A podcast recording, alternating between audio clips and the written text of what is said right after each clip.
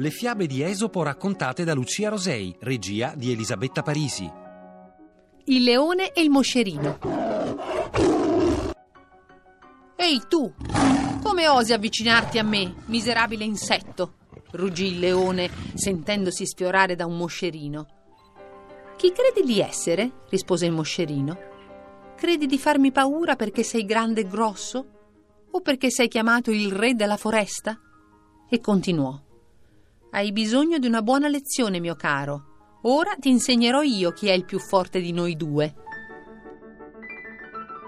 Detto fatto, il moscerino prese lo slancio e si buttò in picchiata contro il collo del leone, il quale inutilmente cercò di fermarlo, annaspando con le zampe e ruggendo. Infuriata per un simile affronto, la belva con gli occhi infiammati incominciò a menar colpi di zampe di coda contro il proprio collo, dove s'era ficcato l'insetto.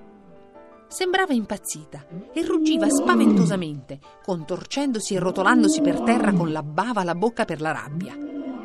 Il moscerino intanto aveva lasciato il collo del leone ed era passato a pungergli la schiena, poi una zampa, poi il muso.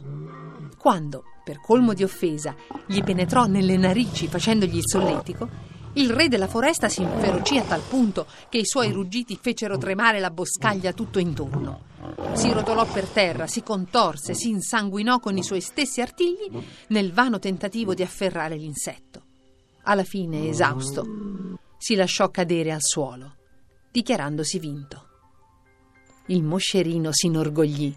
Lui, infinitamente più piccolo del leone, era riuscito a vincere il re della foresta. Si sentiva ormai l'animale più forte del mondo e volò ad annunciare dappertutto la sua vittoria ma aveva fatto poca strada quando incappò in una ragnatela.